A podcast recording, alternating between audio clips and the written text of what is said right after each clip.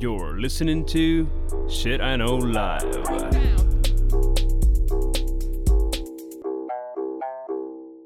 Доброго времені суток і слава Україні! З вами ваш любимий подкаст Shit I Know Live і ми його незмінні ведучі. Кріс Косик. І Діма Малеєв. Я не Ти стараєшся якось оживити наше інтро, яке в мене вже йде. Таке, в мене таке враження, що мене розбудять вночі, я то буду говорити. да, да, да. Я знаєш цей. А, працюю над рекламним голосом. Ага, хорошо. Але мені Е, щось ну, так крінжово від цього. Ну, нічого, Дім. Е, в нас сьогодні випуск по е, нашій класичній схемі, коли ми щось цікавенького досліджуємо з історії і з людства, і це е, криво косо та й обговорюємо. Сьогодні в нас буде випуск про монополію. Багато не очікуйте. Да. Ну, але слухай. Ні, прикольна знаєш, тема, до речі. Я... Я, я ще готуюся, я думаю, як ми то будемо обговорювати, а потім думаю, що я парюся, у нас так все от про говно закінчиться. Того, якби. Яку б нам тему не дали, ну да, подивимося, ну подивимося, подивимося. Хорошо, ну починаємо з означень Як завжди. грец, грецьких, грецьких. Значить, Ні, нам треба, я тобі кажу, нам треба Що? реально якийсь, блядь, випуск, що не так з грецькою мовою. Якого чорта? Я пам'ятаю, ми з тобою робили випуск про ностальгію, Да. і там, бляха, навіть французи сиділи в окопах, або шведи там, де сиділи в окопах, і теж грецьку мову вальнули. Типа, якого чорта французи грецьку, якого монополія грецьку? Е, минулий випуск теж про cancel culture, це теж грецька. Що ж, блядь, з цією грецькою мовою не так? Ми ж то були перші мудрі люди. Ну, вони про якісь, типа, воно чомусь з'являється зараз, і все одно всі референціють на грецьку мову. Хм. Ну окей. Значить, монополія в нас походить від грецьких слів моно один і полео продаю.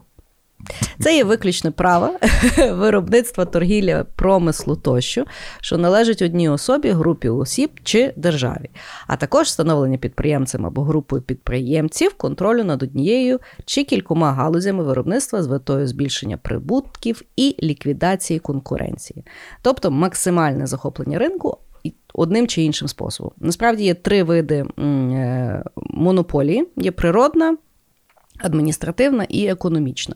Природна це тоді, коли є об'єктивні на то причини. Ну, наприклад, е, електростанції. В одному місті не вигідно мати три різних провайдери електростанцій, ну, принаймні до війни не було вигідно. Так от, так от. Давайте ну, поки, інший приклад. поки- Укрзалізниця. Укрзалізниця Да. це природна монополія. Так.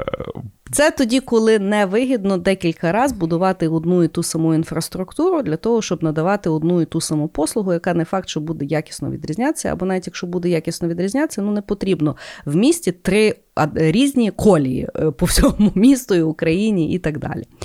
Е, Є адміністративна монополія, це тоді, коли влазить держава і говорить: це ми е, визначаємо, що можуть продавати тільки оці, і е, з того ще дуже часто беруть податок. Що цікаво, економіка колишнього радянського союзу належала до найбільш монополізованих у світі. Того, коли вони там що-то там хвалять, то вони просто самі себе хвалять. Економіки там не було ніякої. І, звичайно, що е, найпоширенішою є економічна е, монополія. Це тоді, коли е, хтось когось купляє, хтось приходить кращий. Ми, власне, насправді про це в основному, напевно, і будемо сьогодні говорити. Що цікаво, за формою об'єднання капіталу монополії поділяють на трести, синдикати, картелі, багатолу- багатогалузеві концерни і конгломерати. Тобто, коли ви чуєте ці слова, це є точно монополія. Тому всі, виявляється, картелі це є економічна е, форма існування.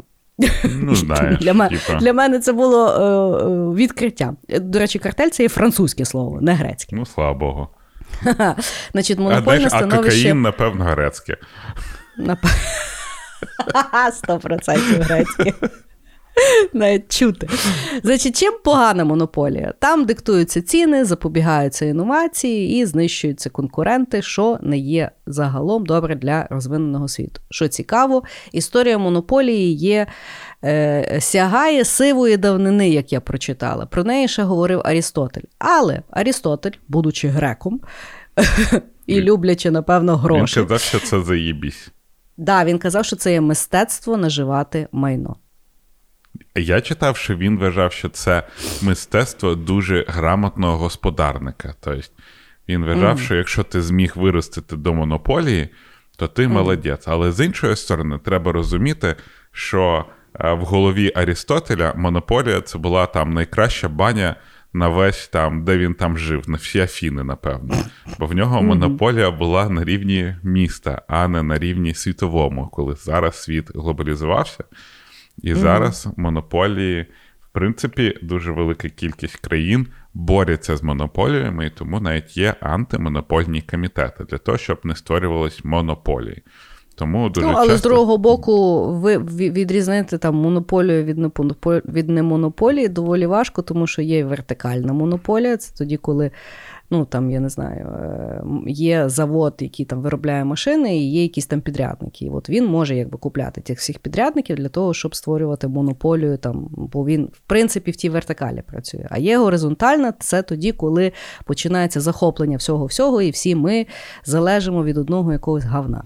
Ну, дивись, монополії дуже часто ще оприділяються на похуйлі людям на монополії чи не похуйлі. Mm. От пам'ятаєш, був цей самий огидний чувак в світі, якого вважають, котрий купив а, єдину вакцину проти холери чи лікарство проти холери і підняв ціну в 10 разів. Угу. Ну, Цей це, фармабой. Да, Це по суті теж монополія, тому що він єдиний, да. хто міг це продавати.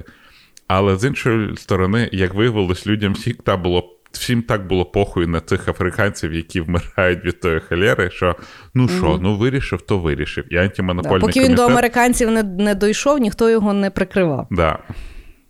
Угу. Хорошо, ну що, давай, починай. Що там в тебе? Перший давай. ходік. Перший ходік, який я хочу е, розказати, і це насправді дуже часто монополії виникають із-за інновацій. Тобто, одна якась компанія створює якусь інновацію, яка бере і захоплює весь світ я хочу поговорити першим своїм кроком про компанію Apple. Компанія Apple а, і в першу чергу про їх таку штуку, яка називається Apple Fucking Store.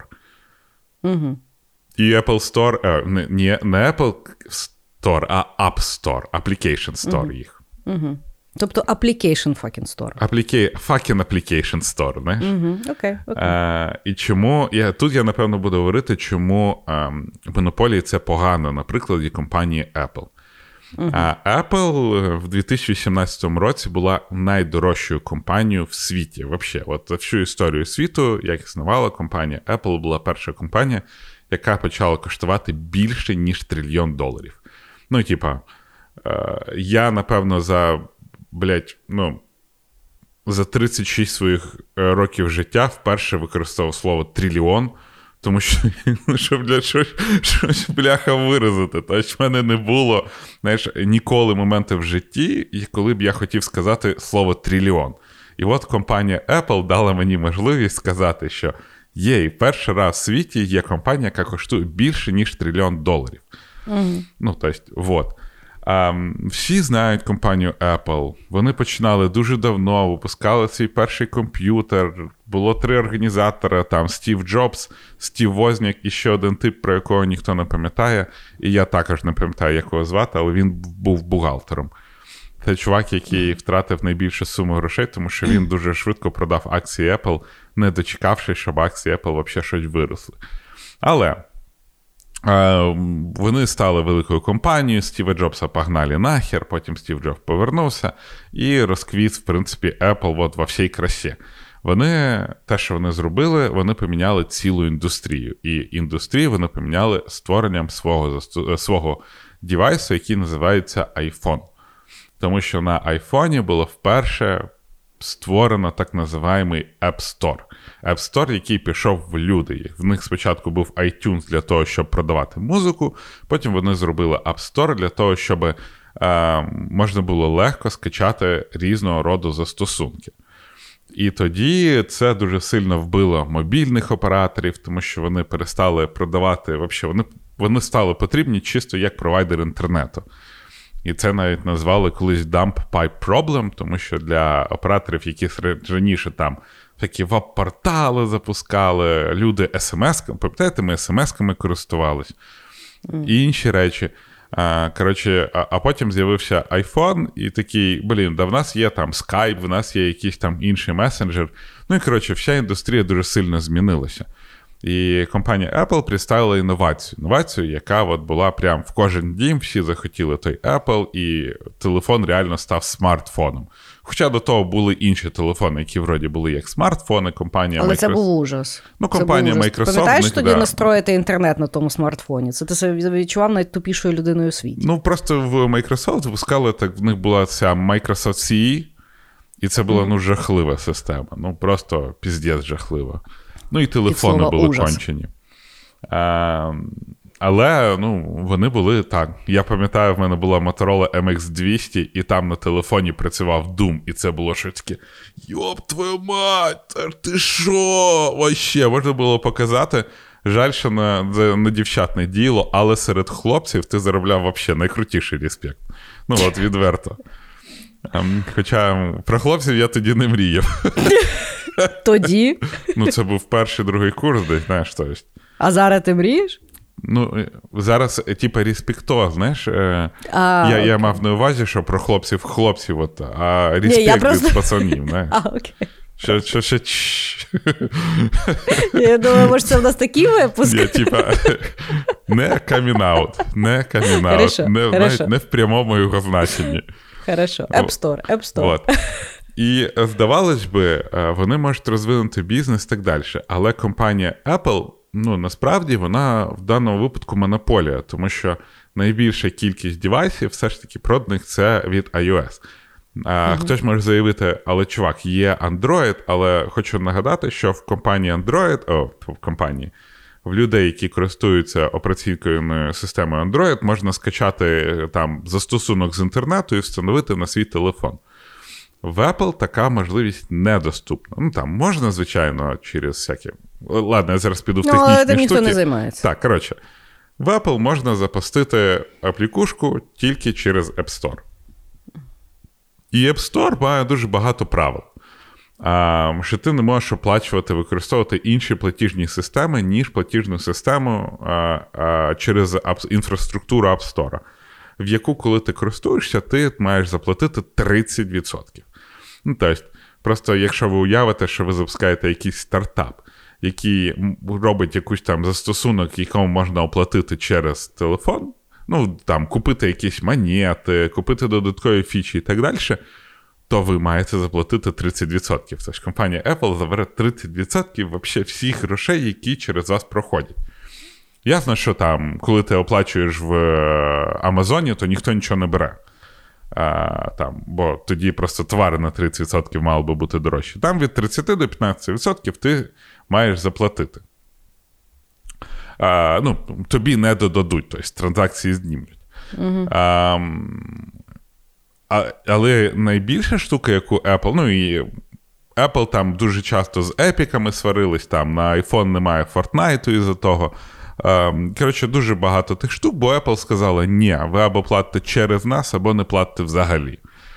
А, Але інша штука є, що якщо Apple виходить і їм подобається якийсь застосунок, таке було з деякими застосунками, вони випускають свій застосунок в App Store, зразу запихують його в телефон, і е, вони можуть навіть видалити застосунок, який був до того, як Apple випустили застосунок, але в правилах Apple написано, що ти не можеш випускати застосунки, які повторюють те, що є вже в iOS. І от, до прикладу, хто не знає, дуже популярний серед жінок є застосунки для відслідковування свого е, менструального циклу. Місячних, Місячних, так. І от зараз в новій прошивці годинників можна Да, тепер Cycle трекати сайкл. Що це значить? Значить, що скоро цей вийде застосунок на Apple. А дуже велик, є велика кількість компаній, які заробляють величезні гроші на цьому. Там Glo, Flo і так далі. І вони зараз дуже сильно переживають, тому що може вийти Apple і сказати, блядь, нахуй з бізнесу, все. Бо в нас є Да, от а таке. якщо ти того не маєш на телефоні, тобі взагалі та аплікація. Да, якщо ти не можеш запустити через App Store, то в тебе не існує, тобі просто закриті двері.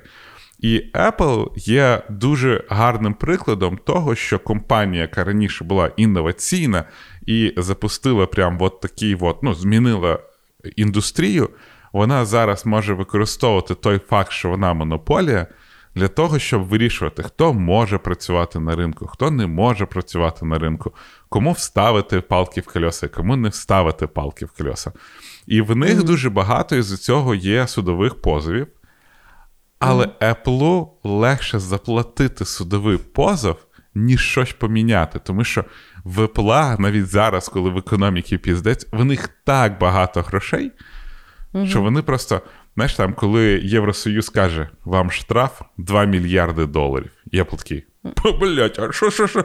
А що там, типа, знаєш, Тім Кук такий, то в мене з кешбека, коротше. Я uh я собі поставив 3% там за купівлю, десь, знаєш. Звичайно, це 2 мільярди доларів все одно. Але ну там. Я, Є така інтерна інформація, що якщо штрафи там менше 10 мільйонів, вони майже там навіть не рев'юються на якомусь вищому рівні. Капець. Ну так. Да. І їм е, вигідно затягувати це все, це все проробляти для того, щоб просто захопити ринок. Якщо так подумати, то Apple зараз є в майже в кожній моменті нашого життя. В них є телебачення, Apple TV, і вони дійсно mm-hmm. запускають дуже круті фільми. В них дуже крута да. картинка, в них просто супер якісна. Але ну, бойся донайців дари приносящих. Що далі буде від Apple TV? Хрена знає. В них є Apple Music, в них є OneDrive, в них є е, Apple Arcade це ігри, в них є е, ну, от, Apple телефони, Apple годинники, Apple iPad де-факто це от все вже, ну тобто немає інших таблетів, ніж Apple, тому вони навіть в інтерпрайзах всюди використовують тільки Apple таблетки, там, до прикладу, в медицині. В Apple є mm-hmm. доступ до твоєї health інформації, вона дуже кльово зв'язується з телефоном і з годинником. Тобто люди mm-hmm. можуть ходити з Apple Watch, і люди будуть трекати.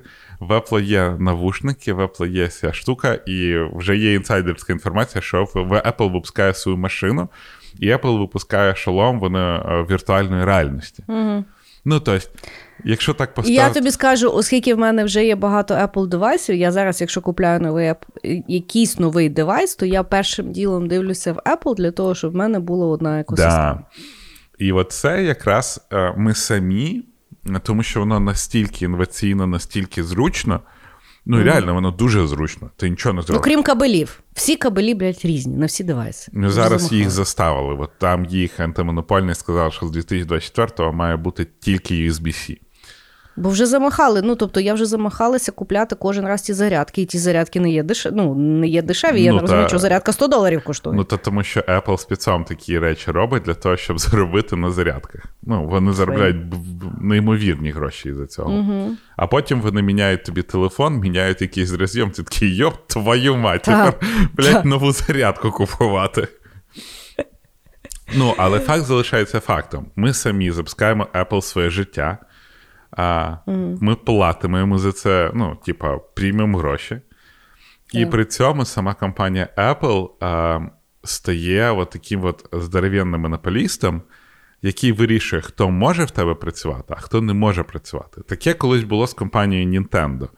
Nintendo, коли ви почали випускати свої ігрові консолі, вони такі, ми от тільки за якісне, за найкраще і так далі. І вони вибирали, хто може зайти, хто не може зайти. Тому, до прикладу, а В Nintendo, якщо хтось грав в Mortal Kombat, то там кров була зелена, тому що японці сказали, ні, блядь, не буде жорстокості. А типу, коли ти б'єш іншого чувака, і в нього зелений, то типу він що, ригає чи що? Ну, коротше.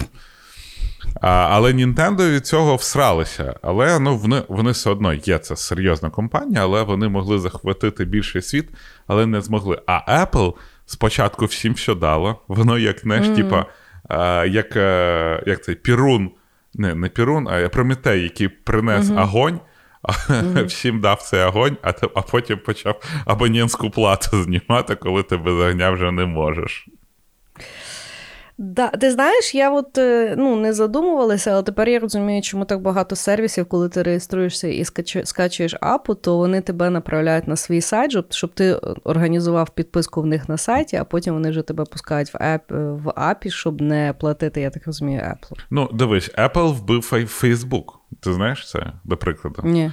Ну, а, Є така штука, як Device ID. Ну, це унікальний ID любого девайса. Угу. І раніше було можливо, що ти в Safari, до прикладу, заходила і шукала, кілько коштує ковер, угу. а потім заходила а потім заходила в Facebook, і Facebook да. такий: чуєш, у нас тут коври по скидці. Так. Ти могла коври по скидці клікнути, воно переправляло тебе на Amazon, ти купувала ковер, і з кожного ковра там Amazon від, відстьовував там 30 доларів Фейсбуку. Угу. І Фейсбука була найдорожча мобільна реклама. Найдорожча. Угу. А зараз угу. Apple заборонили шукати цей е, Device ID, тому що вони кажуть, це privacy наших користувачів. І просто велика кількість компаній, ну і в тому числі Facebook, який пішов в даунхіл такий дуже жорсткий, бо вони просто сиділи і користувалися тим, що Apple дає. А потім Apple забороняє таку штуку. І тепер уяви, що якщо Apple зараз. Ну, тобто, в них найбільша кількість девайсів, Apple може запустити рекламний бізнес. Хто Apple, блядь, заборонить це слідкувати той девайс ID? Вони контролюють все. Та да, я ну, в мене на телефоні я все поелавила. Ну, тобто, там дозвольте, дозвольте. вже дозволяю, тому що якщо я не дозволю, то потім, коли мені щось треба, то воно не працює, і я починаю шукати по тому телефону, де воно зашито, що я то маю натиснути. Ну, десь так. Але в будь-якому випадку, типу, в Фейсбука mm. просто релевантність реклами пішла по пізді, і вони, в них була найдорожча реклама. Зараз вони спускають ціну цієї реклами. Mm.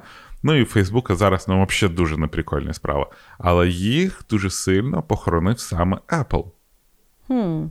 Слухай, е, я от зараз почала переживати, бо я, наприклад, дуже не люблю Apple Music. Мене якось, ну, щось мене не качає, та апа ніколи не качала. Я завжди була на Spotify. А якщо вони Spotify не не дозволять, бо він конкурує з Apple Music, а він конкурує Слухай, з Apple Music, чи там вже інакше буде. Spotify є е, Spotify є взагалі зуб на Apple. Можна угу. прогуглити Spotify versus Apple. Spotify так. були одні з перших, хто підняв е, бунт проти гегемонії Apple.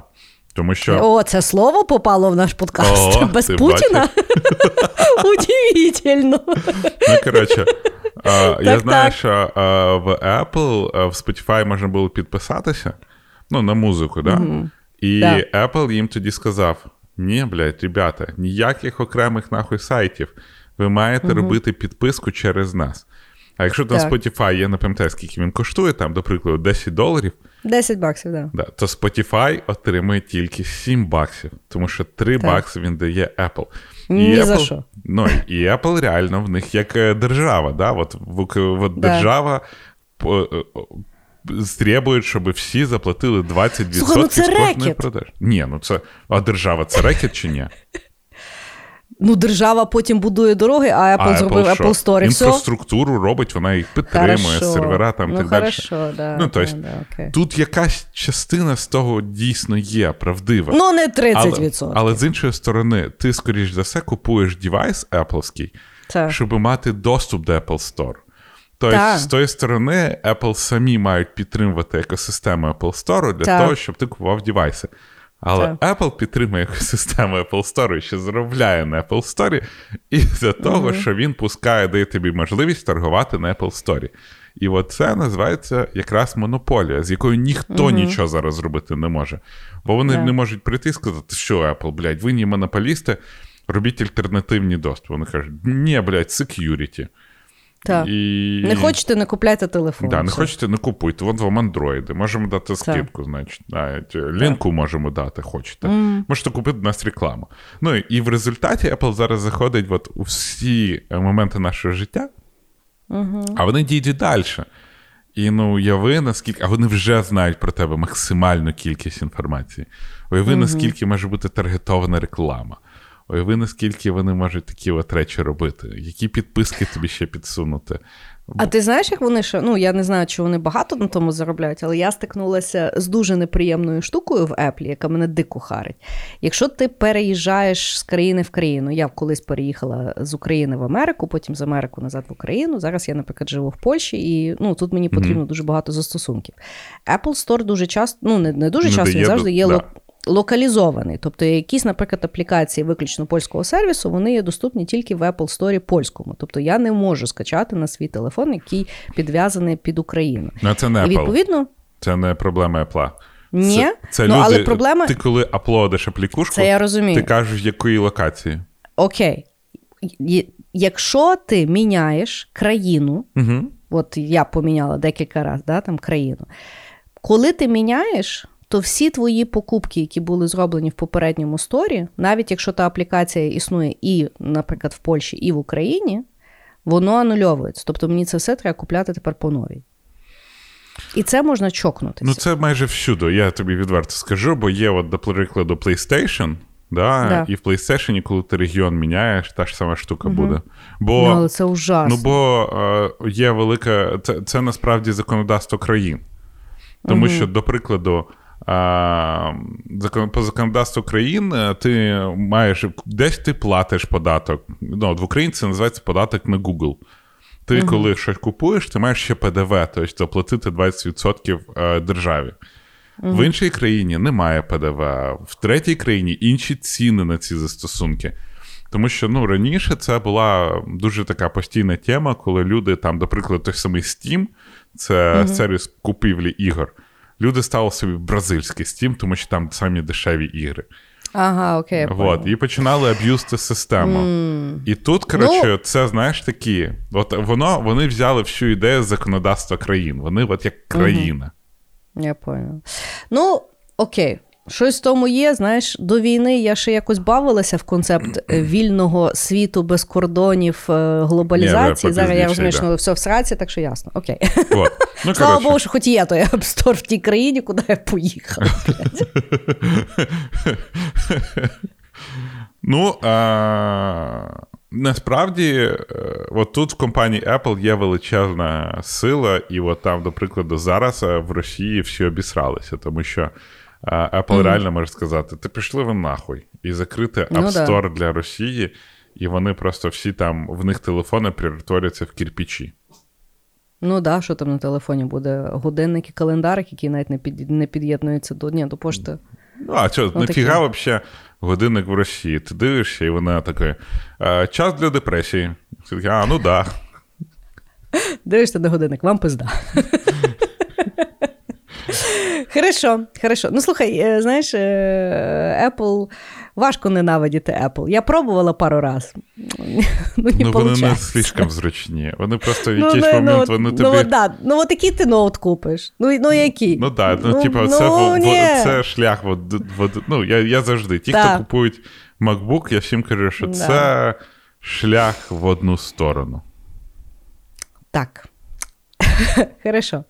Ну, мій перший хід, е, оскільки е, я готувалася швидше, ніж Діма, тому мені вдалося взяти хід історію створення гри Монополія.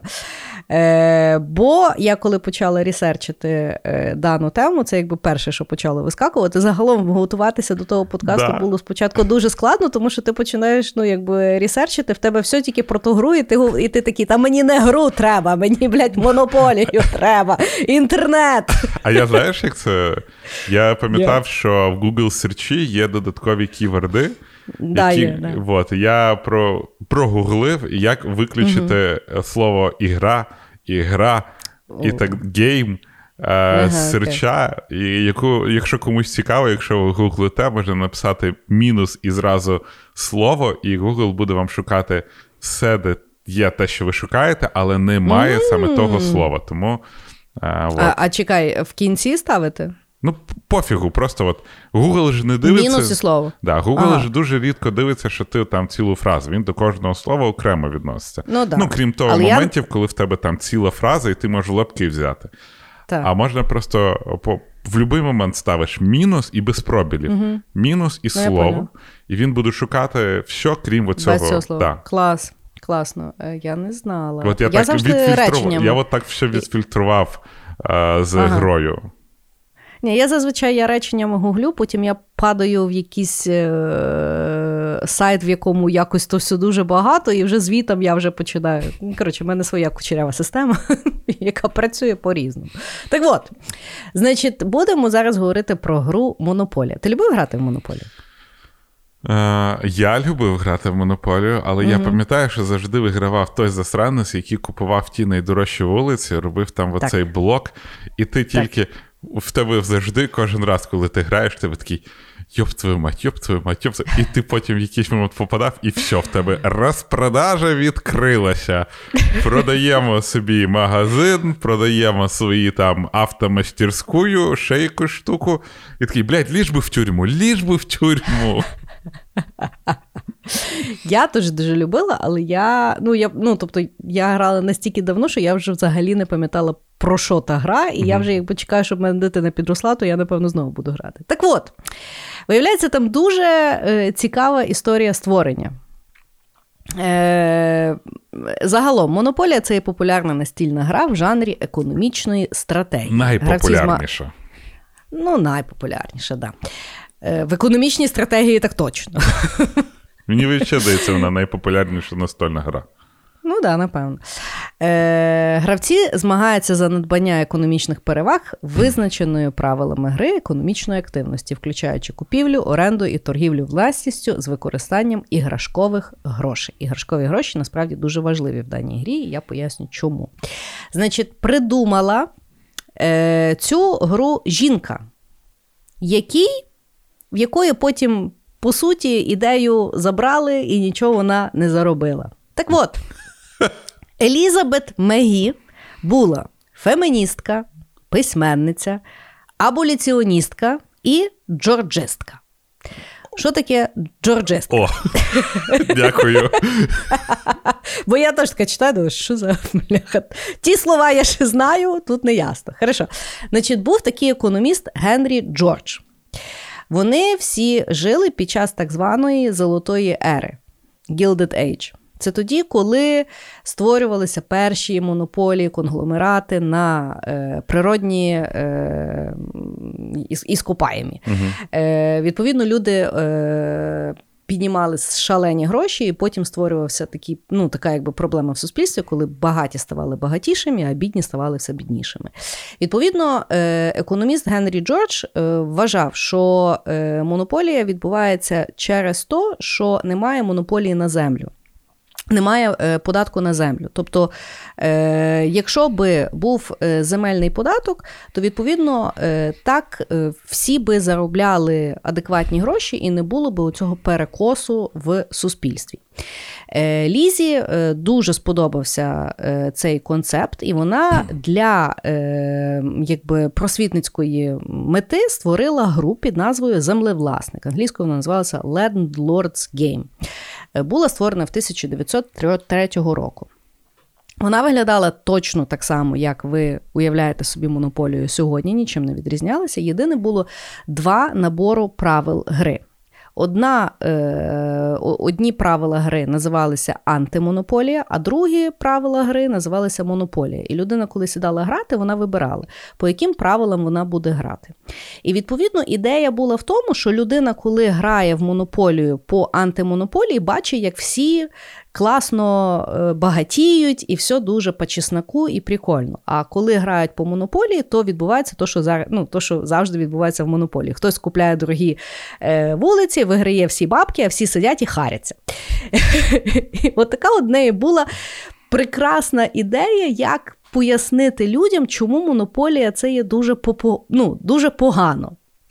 І насправді е, гра стала дуже популярною, але в основному вона передавалася з рук в руки, люди просто розказували і проводили е, вечори. Е, Шаленої популярності вона не була під час Великої депресії. Тому що е, в Америці в людей не було взагалі грошей, а тут були в гра з іграшковими грошима, і де вони всі все скупляли, їм то дуже подобалося. І звичайно, що всі грали тільки по правилам монополія, бо ніхто якби не хотів розбиратися, в чому там велика просвітницька діяльність даної гри. Всі якби просто брали там, де цікавіше і веселіше, і приємніше, особливо під час Великої депресії, і власне грали. І от в 1932 році безробітний тіп. Чарльз Дероу прийшов в гості до своїх друзів і пограв в дану настольну гру, і вона йому дуже сильно сподобалась. Настільки сподобалося, що він вирішив зробити собі таку саму свою. І в 1935 році Нічим майже вона не відрізнялася від тої гри, яка, яку придумала Елізабет Мегі. Він продав гру е, компанії Parker Brothers, яка до сих пір випускає гру Монополія. Parker Brothers, відповідно, подивилися на ту гру, побачили е, її потенціал і, е, будучи. Ну, скажімо так, можливо, порядними бізнесменами чи непорядними, знали, що Елізабет Магі взагалі запатентувала ту гру. Угу. Але в той момент е, правила патентування якби не відбувалося таким, що там хто визначає чи не визначає, скільки має коштувати патент, і їм вдалося просто купити патент е, Мегі за 500 баксів. Ну, на ті часи це, напевно, досить непогані гроші. були. Ні. Ну, але Чарльз Дероу за, за життя став мільйонером з тої гри. По сьогоднішній день всі вважають, що е, якби засновниками гри є Паркер Брадерс і Чарльз Дерроу. Про Елізабет Магі ви взнаєте тільки коли починаєте досліджувати якісь цікавинки або несправедливості в історії щодо жінок. Бо Магі отримала тільки 500 баксів. Ну, слава Богу, вона там потім померла в 48-му, тобто страдала вона недовго, але я думаю, родичі харяться по сьогоднішній момент. Значить, що е, цікаво, е, люди дуже люди дуже люблять грати в монополію. Е, Десь ну, такий є естімейт, що 750 мільйонів людей зіграли в цю гру. І найдовша гру в монополію тривала 70 днів. Не знаю, що ті люди робили ті 70 днів, але от так. От така історія.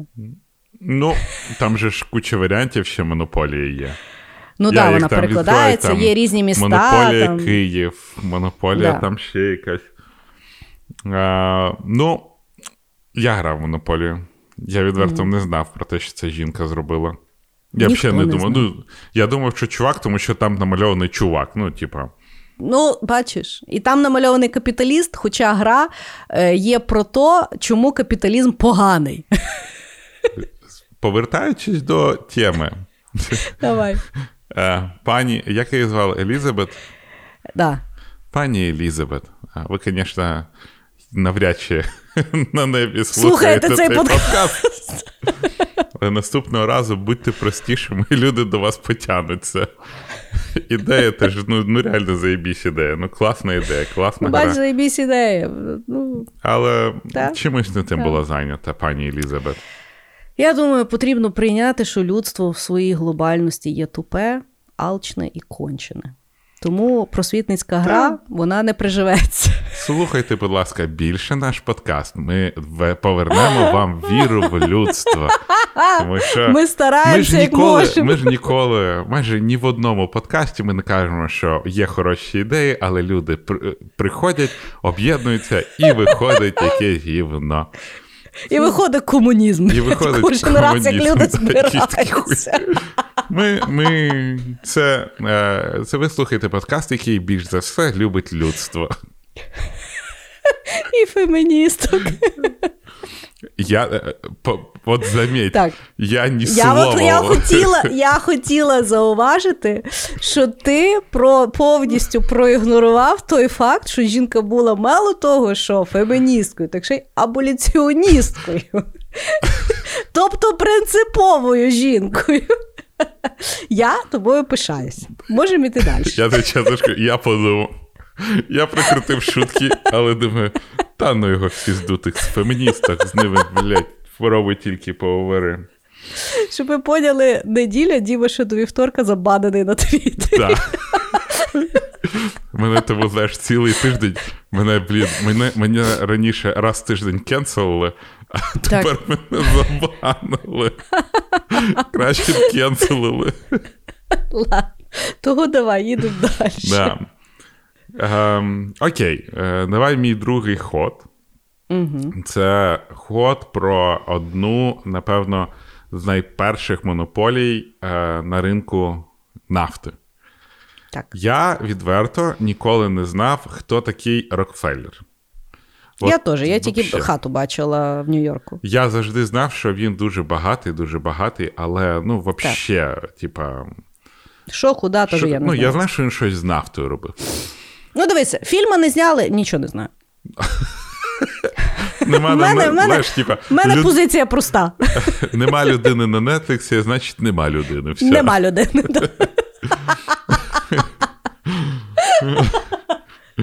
Коротше, Так.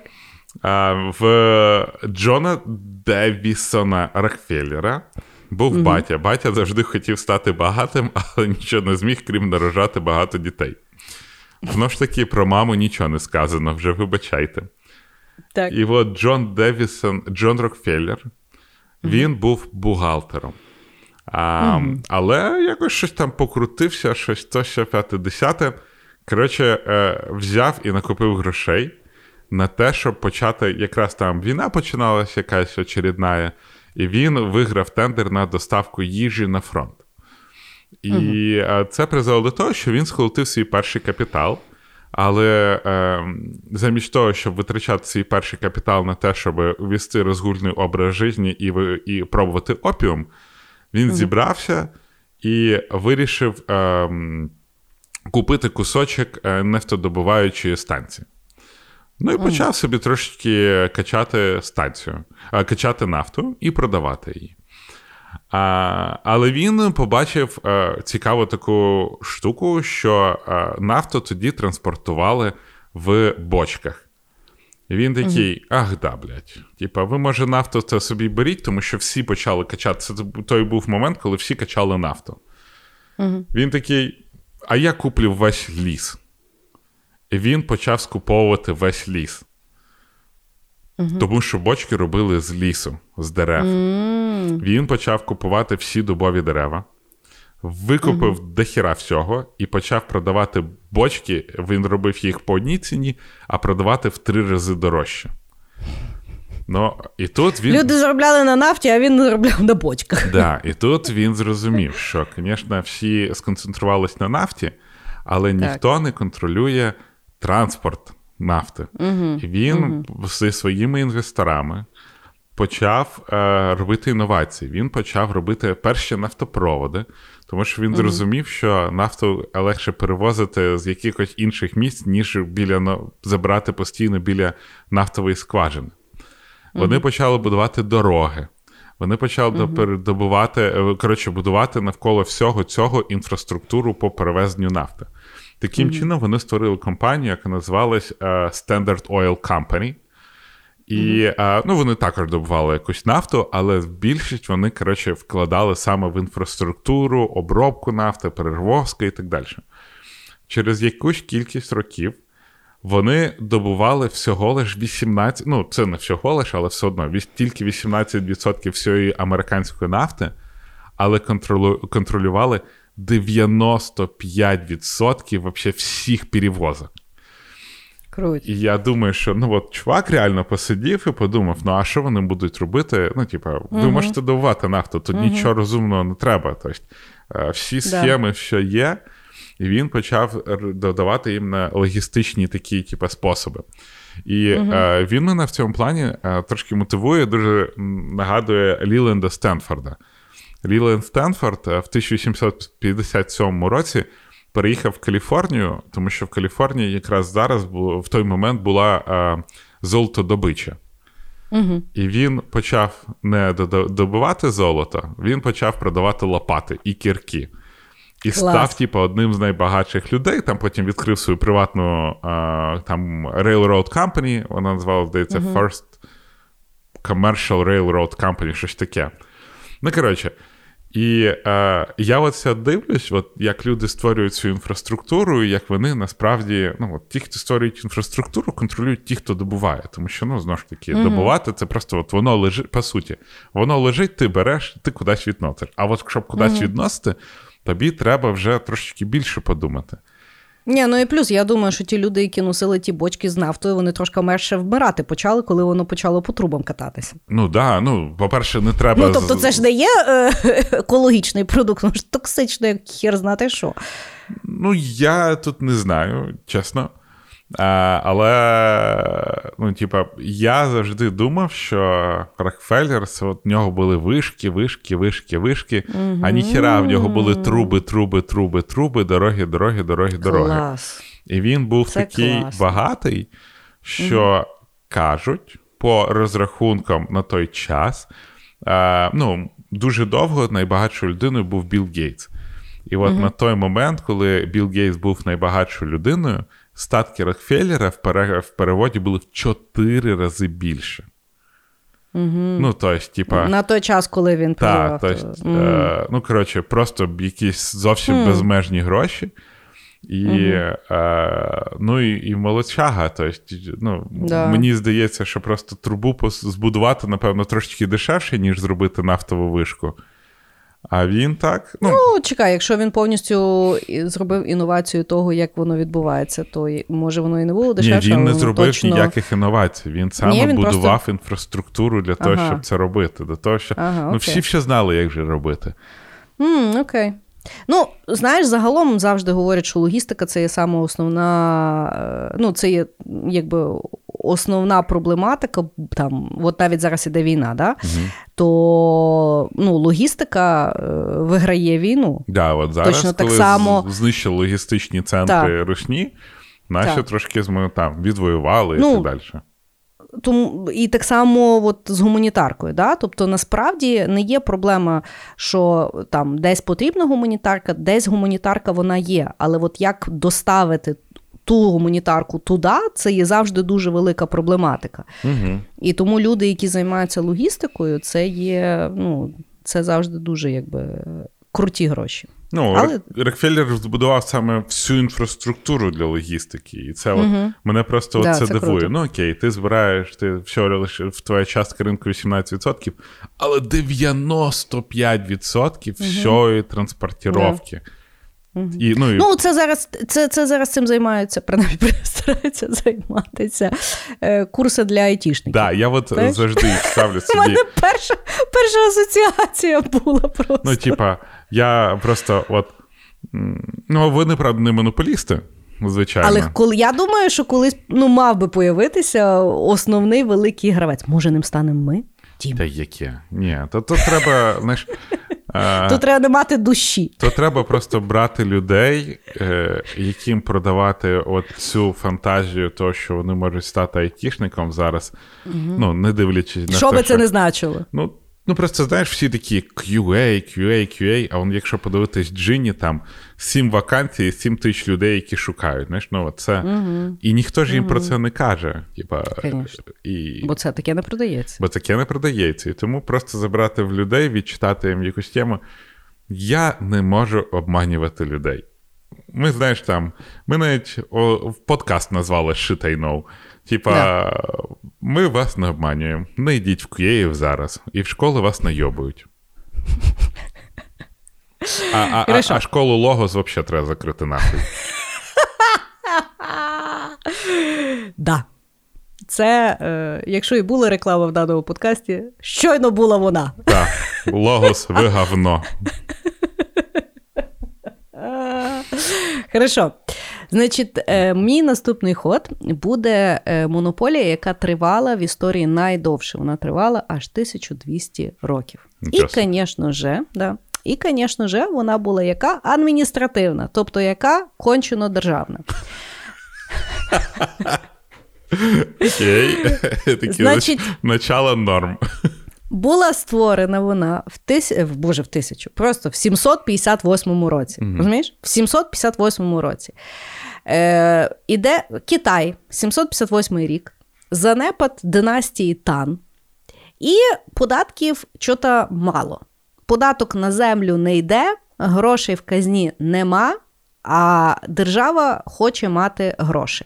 При тому держава є доволі слаба. Тобто, вона, якщо буде придумувати додатковий якийсь податок, вона не може контролювати, чи він буде правильно ну, якби, виконуватися. Угу. Тому що новий податок, як ви розумієте, зазвичай в людях ще й в 758 році е, іде з е, ну, не, не приймається дуже позитивно одразу. Угу. Тобто його потрібно впроваджувати.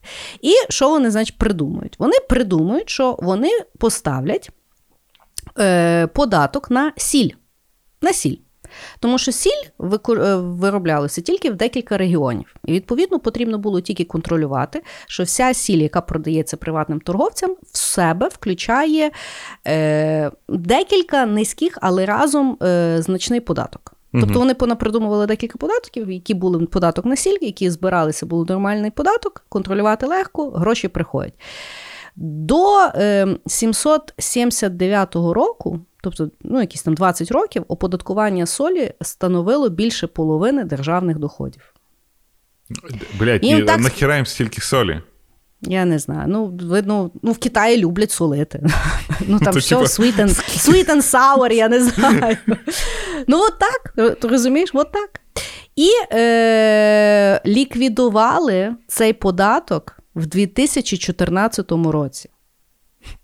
І то в 2014 році вони прийняли закон, що до 2016 року цей податок ліквідують. Тобто вони ще й два роки розліквідовували то все говно. Представляєш? Ти представляєш, скільки болі в цій, в цій пачці солі?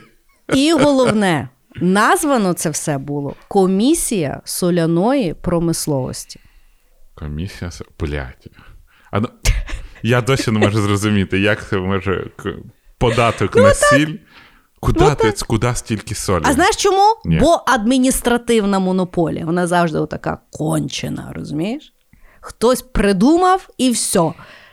Ну, не почекай, хочеш, не купуй, років. бо інакше солі ти ніде не знайдеш. Все. То кошмар. Я, Ти розумієш, що справа? Якщо задуматися, я впевнена, ми просто не знаємо. Я впевнена, що таких податків захованих є просто дофіга. Я знаю точно, що в Америці там феміністки дуже сильно борються за податок на е, жіночі продукти. Здається, що бритві жіночі дорожче коштують, ніж чоловічі, бо там є якийсь податок, точно так само, як іде там на тампони.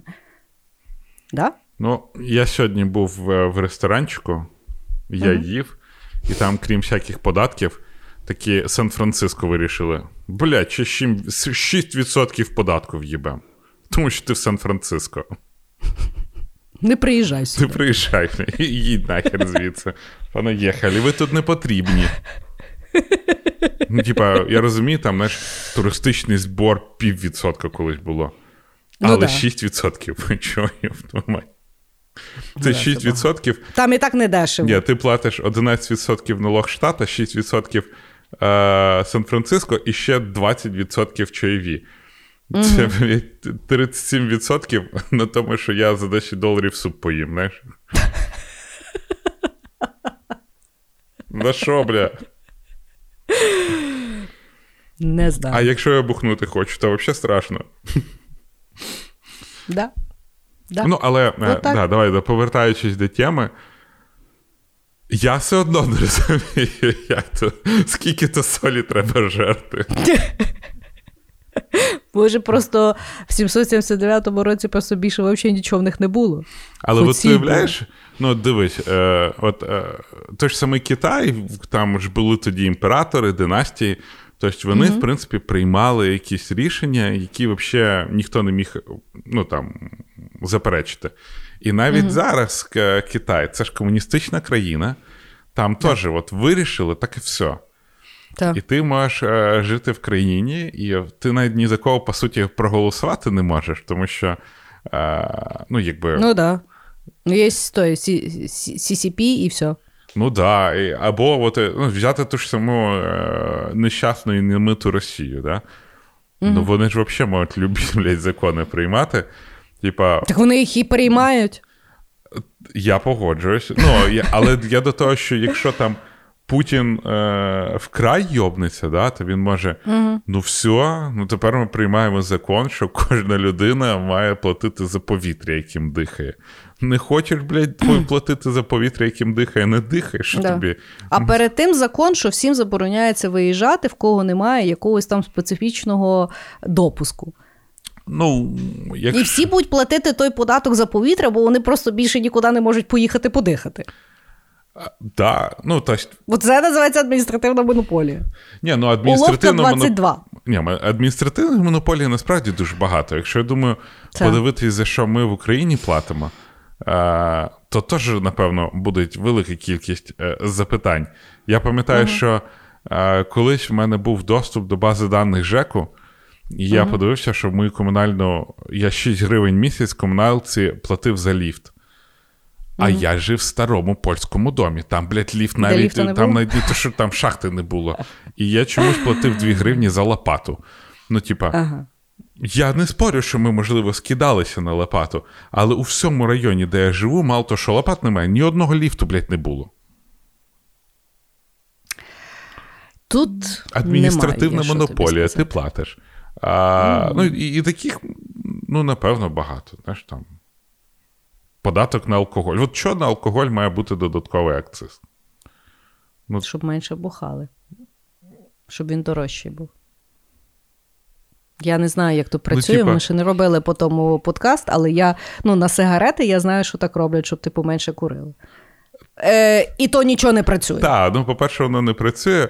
По-друге, це ж не податок з бізнесу, щоб він був більш соціально відповідальним. Ні, ну, це да. до того, що якщо я роблю своє здоров'я, то я мало того, що плачу своїм здоров'ям за це, так я ще й маю дорожче за це платити. Ну так. Да. Не знаю. Світ є поїбаний. Все, що я тобі можу сказати. Е, ну, навіть, весь В Китаї, цей... принаймні, тепер за сіль додатково не платять. З чим, я, знаєш, типу... з чим я їх вітаю. Ну, ти, знаєш, Якщо в тебе 1200 років, і тут це відміняють, типу, все, за силь. Це, блядь, свято має бути більше, ніж феміністки, яким за 50 років всього лиш їх е, протестів дали голосувати. Тут 1200 років люди за стіль платили.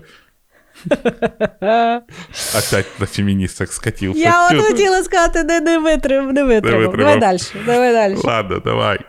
Я перейду ще до одного, як то кажуть, IT-могул. Це компанія Microsoft. Компанія Microsoft стала максимально популярною за свою супер, суперпопулярну операційну систему Windows. uh Але е, ну, і ясно, що тільки вони можуть продавати Windows, тільки вони можуть це все робити, але вони ще також робили е, це для того, щоб її можна було легко зламати. І mm-hmm. всі думали, що ну легко зламати і легко зламати. Дома можна користуватися. Їм, в принципі, можна користуватися, тому що з домашніх користувачів компанія Microsoft не дуже та й гроші мало, їм було не цікаво. У мене був крякнутий Windows. У всіх був крякнутий Windows. Ем, в якийсь момент, я пам'ятаю, в Україні було дуже смішно, коли цей. Люди, типа, а, що? Ти купив Windows? Ти що, дебіл? Причому я пам'ятаю. Причому більшість тих людей, які це казали, це айтішники, які заробляли гроші просто із-за того, що вони, типа, робили якийсь продукт, потім цей продукт хтось продавав. Отримував гроші і платив айтішникам. Але ми цього Слухай, не розуміли і казали, ти я що, коли... дурак? Я коли вперше взнала, скільки коштує весь софт, який в мене на той момент стояв на компі, я не повірила. Ну, да. Я реально я реально мені сказала, скільки це коштує. Каже, то що ви мені гоните? Ну, типу. да. Вот. А я я тобі чесно скажу, останній раз, коли я ставив Windows, я знайшов, що на eBay можна купити ключ для Windows для ліцензії за 3 долари. Я такий. Ізі. І купив. Ну, no. типа, я настільки вважаю. Ну, причому це е, офіційні ліцензії і так далі. Так. І я не розумію, як це працює, але пацани якось вміють так робити. І, і типа, за 3 долари, я так думаю. Та я зараз крякнути буду довше шукати, ніж я ті 3 долари заплачу і куплю. Ну, крім шуток. Вот.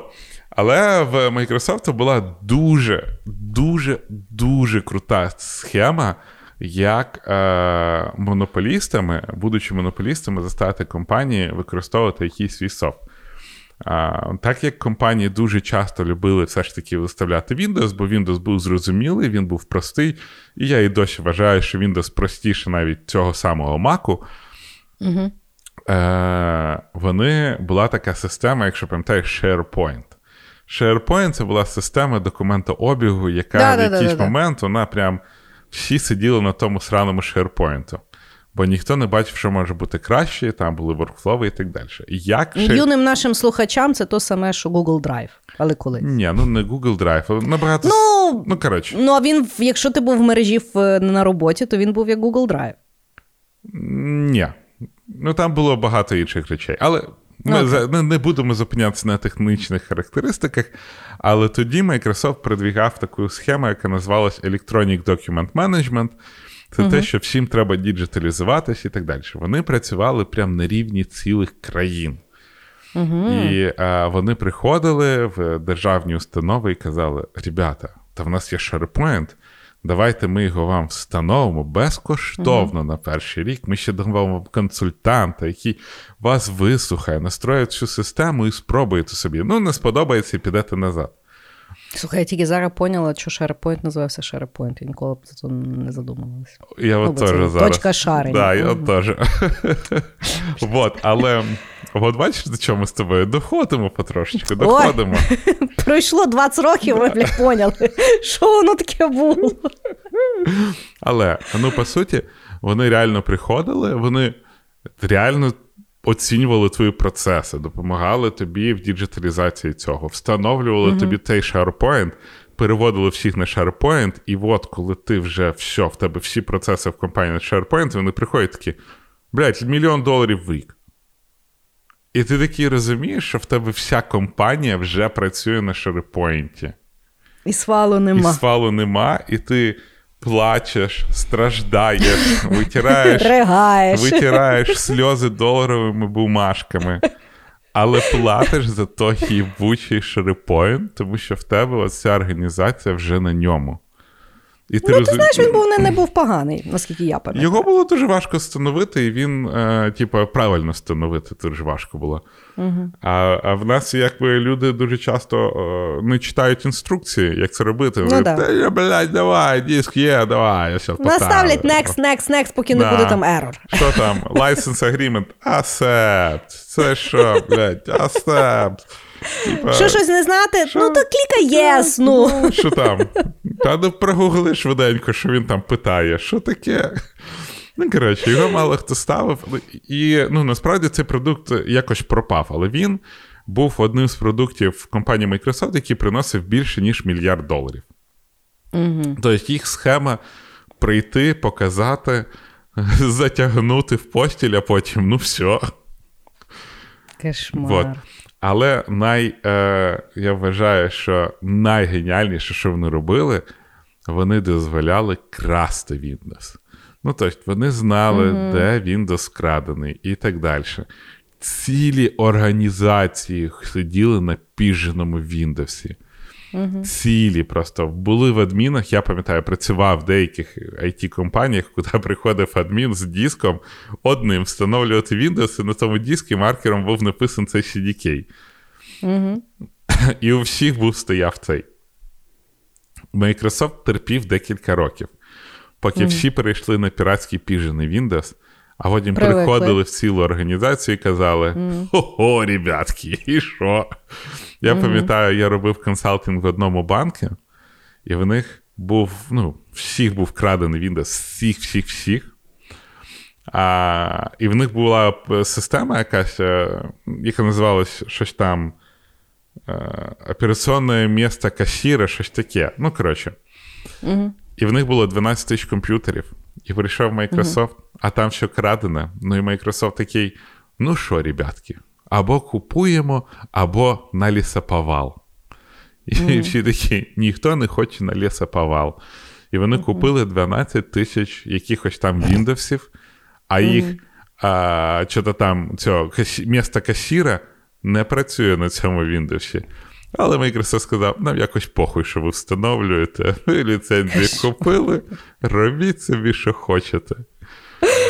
І це просто, знаєш, вони мені напоминають цих мінтів, які там mm-hmm. завжди дивились за якимись мілкими варюшками, за якимись ті, хто толкали наркотики, набирали на них таке досьє, а потім, ну що, ти або працюєш на нас, або ми тебе там в, в камеру е, рецидивістам якимось запихнемо. Mm. І Microsoft так відкривав двері вообще з ноги в будь-який заклад. Вони приходили так в податково, вони так приходили в Верховну mm. Раду. Вони приходили вообще. Ти ти міг зайти куди завгодно, бо у всіх був піжений Windows. Ну да. І це був просто їх пропуск, знаєш, типа така Лілу Даллас мультипаспорт. Вони заходили, і ти міг їм сказати щось, а вони. Так, Байратюнь, в нас от є докази, що в тебе піжена все, в тебе вся організація наварована. Ти в нас вкрав, розумієш? І вони просто всіх раком ставили той момент Я... просто продажі в Microsoft були просто заоблачні. Я навіть пам'ятаю, що був якийсь такий період часу, що коли ти перетинав кордон, могли відкрити тобі комп і дивитися, чи в тебе немає ніякого, е, ну, типу, софта неліцензійного. Ну, був якийсь такий недовгий період. Просто я пам'ятаю, що я тоді якось часто літала в Америку, mm-hmm. і на, нам, типу, постійно говорили, щоб ми там ну, нічого додаткового не ставили, крякнутого, бо там всі собі любили, знаєш, там докрякати. Да, було і таке. Ну, ти знаєш, я пам'ятаю, я перейшла з Вінди дуже дивно. Я сиділа на Windows XP, мені так подобалася та система. Я просто прям от, я пам'ятаю, що я то XP ставила вже був 2000-й, мене дико харив 2000 й І я на тому XP сиділа до останнього кінця, поки там вже ну, просто не ставилося нічого. І Напевно, мені треба в 2010-му ти то бо в 2000-му ну, він тільки з'явився. Ні, це був МЄ. Він в 2002-му в якомусь XP появився. Ну, коротше, я пам'ятаю, що мені, ну тобто, мені вже поставили ультиматум адміни на роботі, що я вже мушу перейти на той 2000-й, тому що ну, ніяк. І я пам'ятаю, мене так харив той 2000-й, що я тоді вже просто настільки схарилася на компанію Microsoft, що я сказала, так, давайте мені той Mac, я буду пробувати. Бо тоді якраз треба були якісь там, знаєш, е, люди, які брали Mac і дивилися, чи можна взагалі з ним працювати. І я пам'ятаю, що я вже як перейшла, то я вже так перейшла з кінцями. Ну, я думаю, що А, наприклад, ти... наша з тобою любима коліжанка Галя Семенова, вона до сих пір на, на Вінді сидить. Вона каже, що вона ну, не, не сприймає жінка. Ну, в неї Android, е, Вінда, все, все, все, ну, в неї да. там своя екосистема. Ні, я я, я думаю, що там 2000 рік ти трошки переплутала дати, скоріш за все. Напевно, Слухай, років я вже на старша жінка, я можу перепутати ті я дати. Я думаю, років на 10. Але, ну, ну, типа, коли був 2000 то ж тільки... Я не говорю 2000 я тобі говорю за систему Windows 2000. Windows 2000 там була серверна, тобі не ставили. А ні, 2010, так? Да? Ну, Чесно, напевно, 10 ну, Windows чи Vista яке-небудь, щось таке. Ну, ну Бог з ним. Але, Ну, словом. Да, і, е, ну, Але то, що я на XP сиділа дуже довго, це я пам'ятаю. Сиділа на XP точно. дуже довго, всі її дуже любили.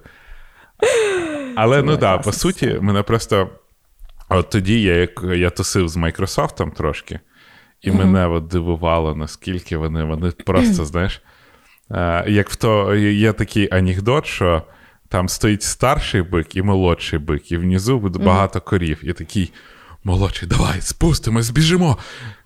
Всіх там вон ту, я вон ту чорненьку трахну. І такий, знаєш, старший бик почекай. Так, давай, давай, скинув, я вон ту корічніву, от давай швиденько тут почекай. Ну давай тут, тут почекай. Тихенько спустимось і всіх виїбемо. І от Microsoft точно так же. Вони дали всім просто нагулятися, все встановити, все собі набудувати, всю екосистему. Все безкоштовно, всі думають, що нічого з ними не станеться, тому що всі крадуть. А як виявилось, якщо всіх крадуть, виїбати можна всіх. Що компанія Microsoft і зробила.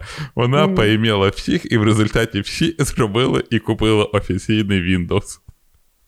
А Apple подивився і потім на всіх доїбав. Ні, ну я я пам'ятаю, що у них статистика була, що 85% всіх комп'ютерів мали піратську Windows. Жорстко. Угу. Ну от, от.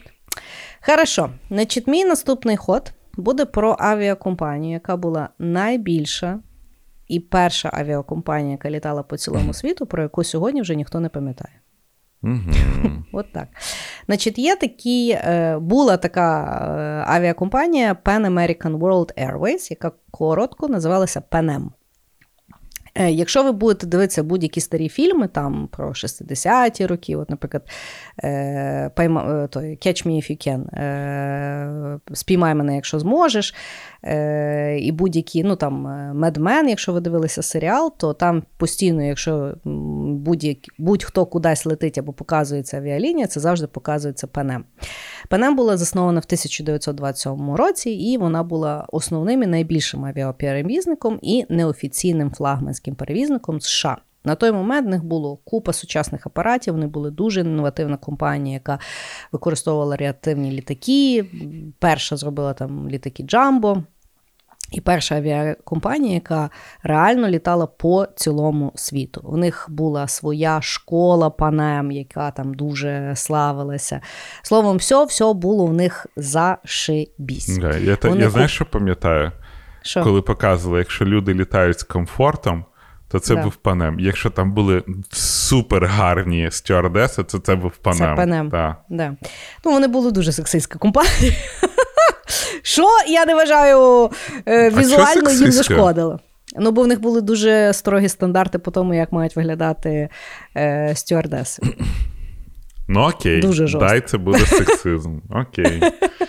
Ви в мене Але вже виглядали забрали... вони гарно, ви не заберу. Я слухай, я не заберу. Secret, знаєте, типа. Так, тих плейбаніс, і тепер ще й панем ми в тебе Так, Дівок з Формули 1 забрали. Я вже, да. Навіть був навіть був якийсь серіал про пенем стюардес, там, власне, показувалося, як там їх вчили туди-сюди, але його ну, якось не прижився той серіал. Здається, тільки один сезон. Так от. Е, вони були справжніми монополістами. Вони купляли е, менші компанії, і я от ніколи не задумувалася. Насправді е, авіалінія ну, чим вона крута, це є власне маршрутами. Тобто маршрути як такі купляються. Це є uh там час, коли прилітає там з Лондона в Нью-Йорк, який аеропорт, тому що є хороший аеропорт, є мале, ну, гірший аеропорт. Тобто, якщо, наприклад, в ну, в місті великому є декілька аеропортів, то завжди є типу прикольний аеропорт і таке.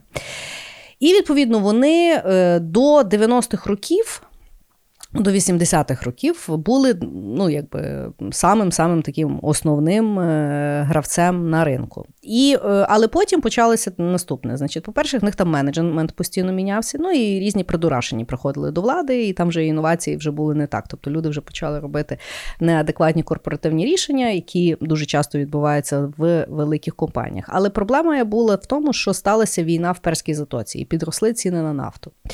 І вийшло так, що люди почали менше подорожувати. І оскільки менеджмент не був адекватним, він не розумів, як компенсовувати ті всі збитки, які дуже сильно летіли. І було прийнято рішення продавати маршрути, міжнародні маршрути. І в якийсь момент вони настільки понапродовувалися тих маршрутів, що вони мусили збанкрутувати.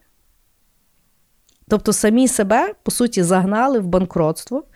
І в 91-му році вони збанкрутували. І потім ще проіснували буквально декілька років, і їх потім просто ще й купили. І тому на сьогодні панем вже, в принципі, не існує як авіалінія. Я просто пам'ятаю, як мене здивувало те, що. Оп. Мене здивувало те, що панем просто отак, от, знаєш, зник буквально от так. так. от. Я читав історію, як вони довго будувались, як вони були, типа, таким просто, ну, прям такою аж фундаментальною авіалінією. І потім вони просто зникли ну, буквально за щитані моменти. Ну, е, один з їхніх е, топ-менеджерів е, потім написав книжку про історію Панем, і в ній він сказав, що Панем розвалилася по класичному закону Мерфі. Все, що мало статися не так, сталося не так. Ну так, да, вони ще й такі. Але, блін, така. От я пам'ятаю, ну, так них... просрати. Так, ну, так просрати. В них от був літаки, в яких люди мали літати, знаєш, там. Так. Ну, тобто, це от був, е, знаєш, як ну, якщо дивитися старі фільми, то це був такий подорож, це була досвід.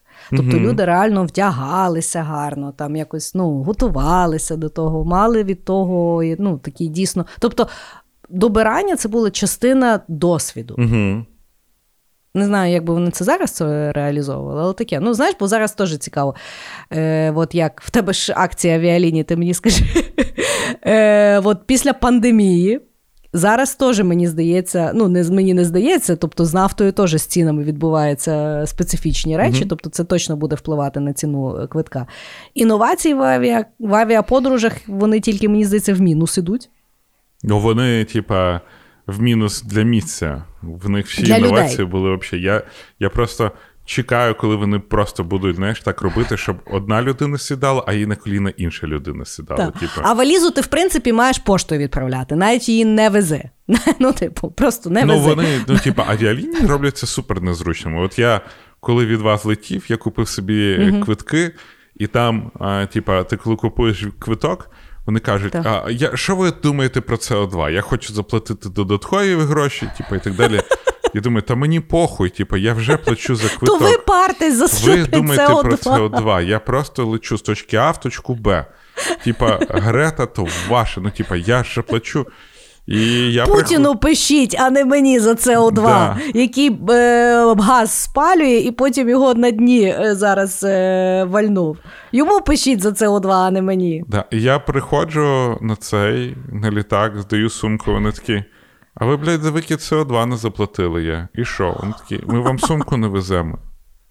Я кажу, ви що, блядь? Типа, ви мене везете, СО2 не. Ну, типа, що? А на сумку СО2 не А вони кажуть, а треба було виплати, ви, ви, виписати, що ви платите, типа, СО2 податок. Я такий. Їбать, а що ви не могли це записати, що це за сумку плачу, а не за СО2? Ну, типа, що за херня? І вони, ну, все, 300 злотих, типа, за сумку.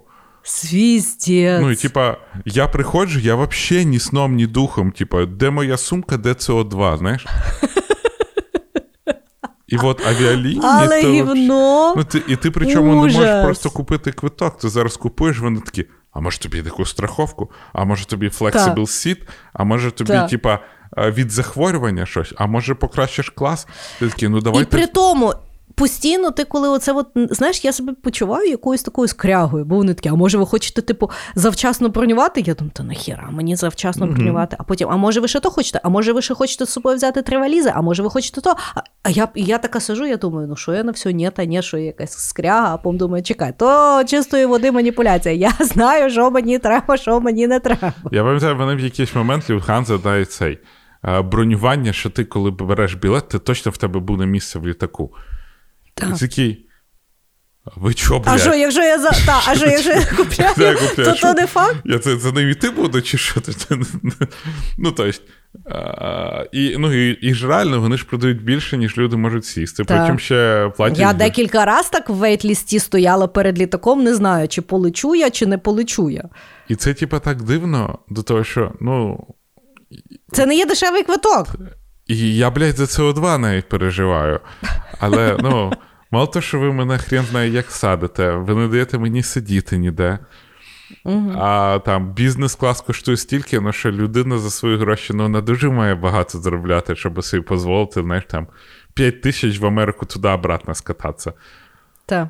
І ти такий. Е, Чекай, це 5 тисяч, це якщо ти ще бронюєш за 3 да. місяці вперед. А а, а тут ви ще мені СО2. То напишіть бля, за сумку, ну що за херня взагалі?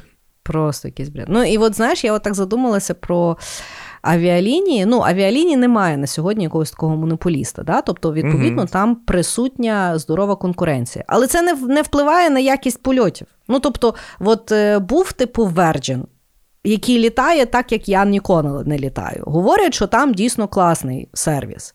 Але, Але що толку, як я ну так, як я в Британії не живу. Ну що да. мені поїхати в Лондон, щоб полетіти в Австралію? А ти маєш іти в Люфтганзу, яка гордиться, що вона європейська авіалінія.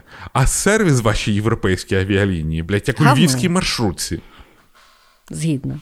Згідно. Я знаєш, просто розкажу тобі історію з авіалініями. Я коли перший раз летів, ну мене в Америку компанія найняла, і треба було прилетіти підписати документи. Вони мені купили білети, я дивлюсь бізнес-клас. Ну, я, типа, не літав ніколи до того бізнес-класом, то може вдягнутися mm-hmm. якось. Ну, я, ну, типа, пустять мене, не пустять. Так. Ну і от. І в мене був літак Львів, Мюнхен, Мюнхен, Сан-Франциско. І я приходжу, так. і там цей бізнес-клас, проходьте першими, чекіньтесь. Ну, я думаю, ну я бізнес-клас, ну, типа, сказали, прийшов, зачекінився, вийшов, всі в маршрутку, всіх чекаю. Думаю, ахуєть. Так, так. Першим заходиш в літак, всіх чекаєш. Перший заходжу в маршрутку. дивляться. Ні, в маршрутку. Ну, І я на знаю, ще холоді везе. причому, Але в літаку теж. А в літаку ти сидиш, ти, ти це сидиш в економі, реально, і просто підходить стюардеса, і ззаді тебе вішає цю. Ну, типа, все. От сьогодні бізнес-клас, от з того ряда. Ага, да. В малому літаку, да. Окей. Просто біля тебе буде одне вільне місце. Ну так, да, але ну, там в мене був весь знаєш, бізнес-клас тоді. Ну, типа, все Я для понял. мене. Ну, то ясно, Я трансатлантика офігенно все-таки. Ну там, от Ну так, да. ні, ну на трансатлантиці здається, ти відбу.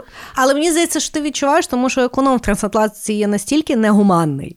дуже негуманний. Ну, просто... Причому, що вони ще й забороняють стояти в проході, тому що, тому що, тому що.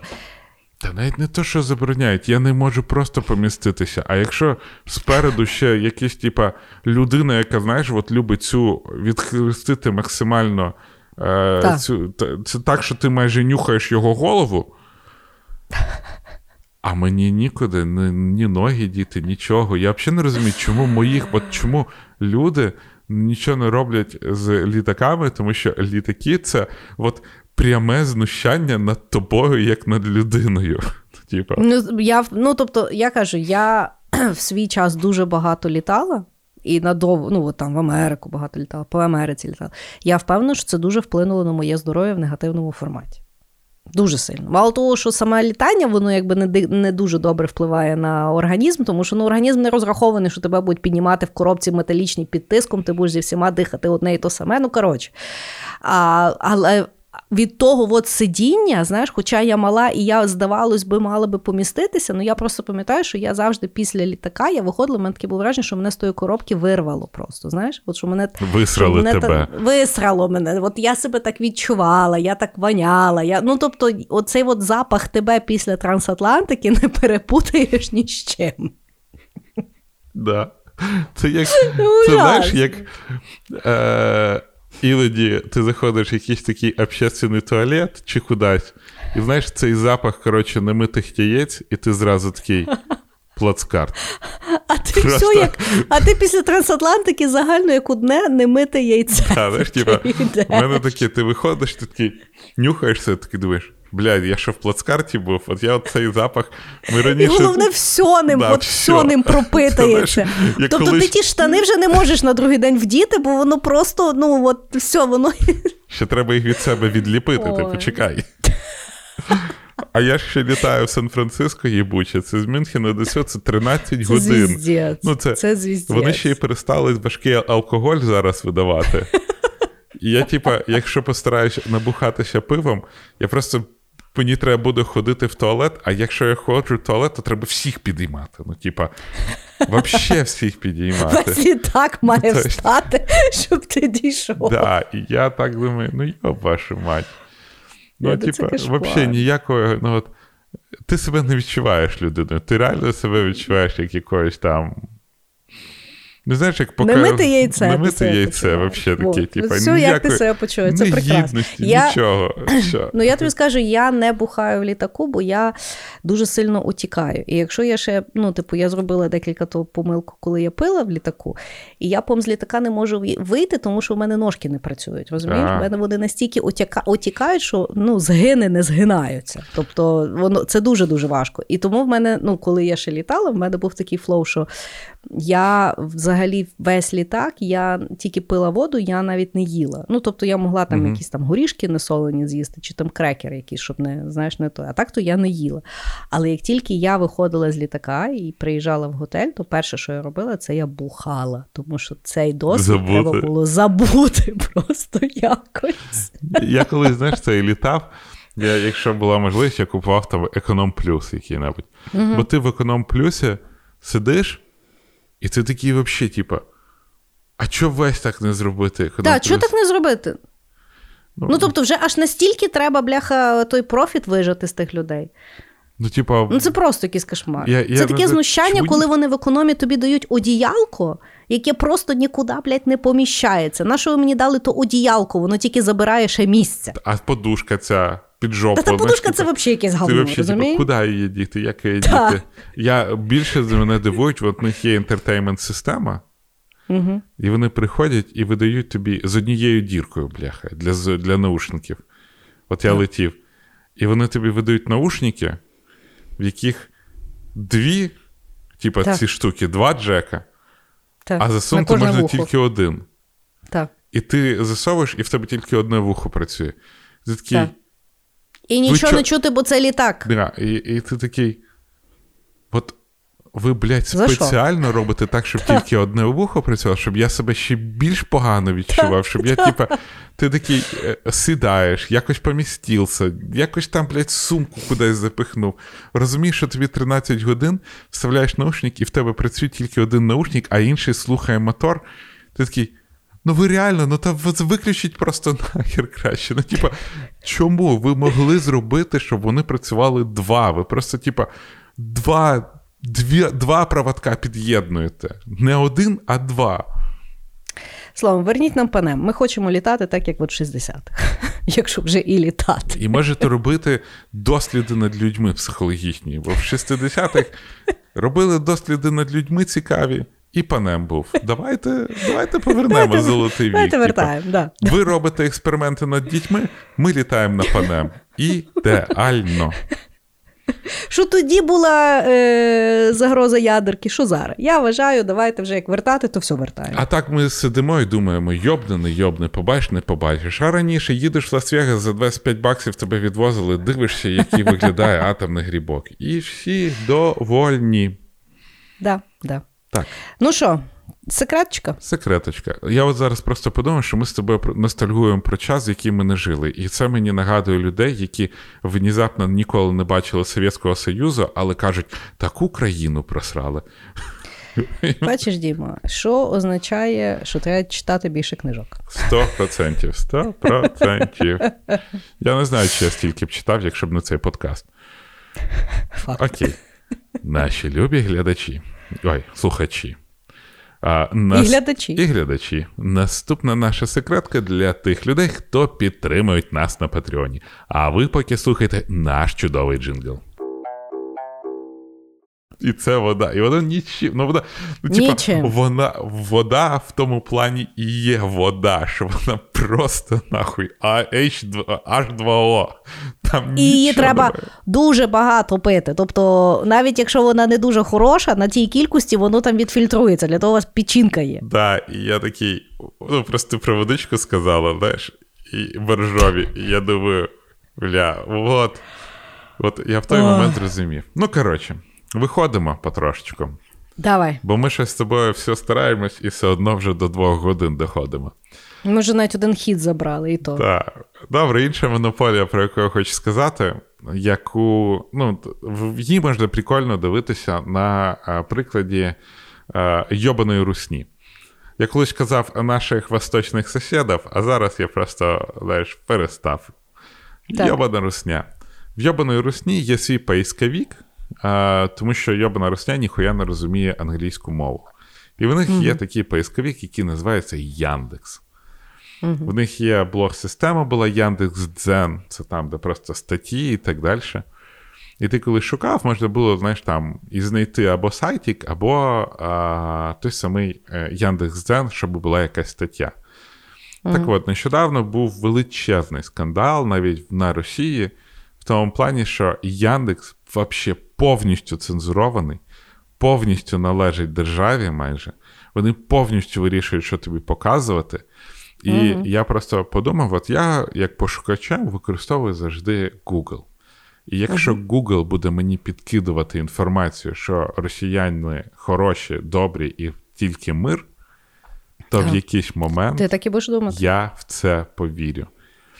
І от Яндекс, як і другі пошуковики або навіть соціальні мережі, які належать державі, і вони можуть стати монополістами, тому що, ну, до прикладу, те, що забанили в ручню Фейсбуці, те, що Фейсбук забанили в Росії, це не тому, що вони там бояться, що Русня щось там буде розказувати, да? де вони не можуть контролювати, або вони переживають за дані своїх користувачів. Ні, вони обрубають істочники інформації.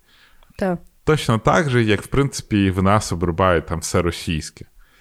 А, але, ну, типа, якщо в тебе пошуковик каже, що показує тільки те, що треба державі, Це все, в тебе весь інтернет монополізований. Навіть якщо ти, скільки ми там не говорили, знаєш англійську мову, можеш мати доступ до цієї інформації, але mm-hmm. дуже часто, от якщо, до прикладу, в тій самій, ну, ми точно знаємо, що в Росії є чітко ця програма отопіння народу. Якщо mm-hmm. ти не будеш заставляти людей вчити англійську мову, звідки вони будуть мати доступ до інформації, яка якась там альтернативна. Mm-hmm. І так. тому як держава, як монополіст, в сенсі інформації, яку ти можеш прочитати, вона може робити з тобою що завгодно. І от Яндекс це підконтрольний державі монополіст. Mm-hmm. І це з однієї сторони, здавалось би, економічна монополія, тому що іншого пошуку немає. Але це mm-hmm. економічна монополія, яка перейшла в адміністративну монополію. І це ну, страшно.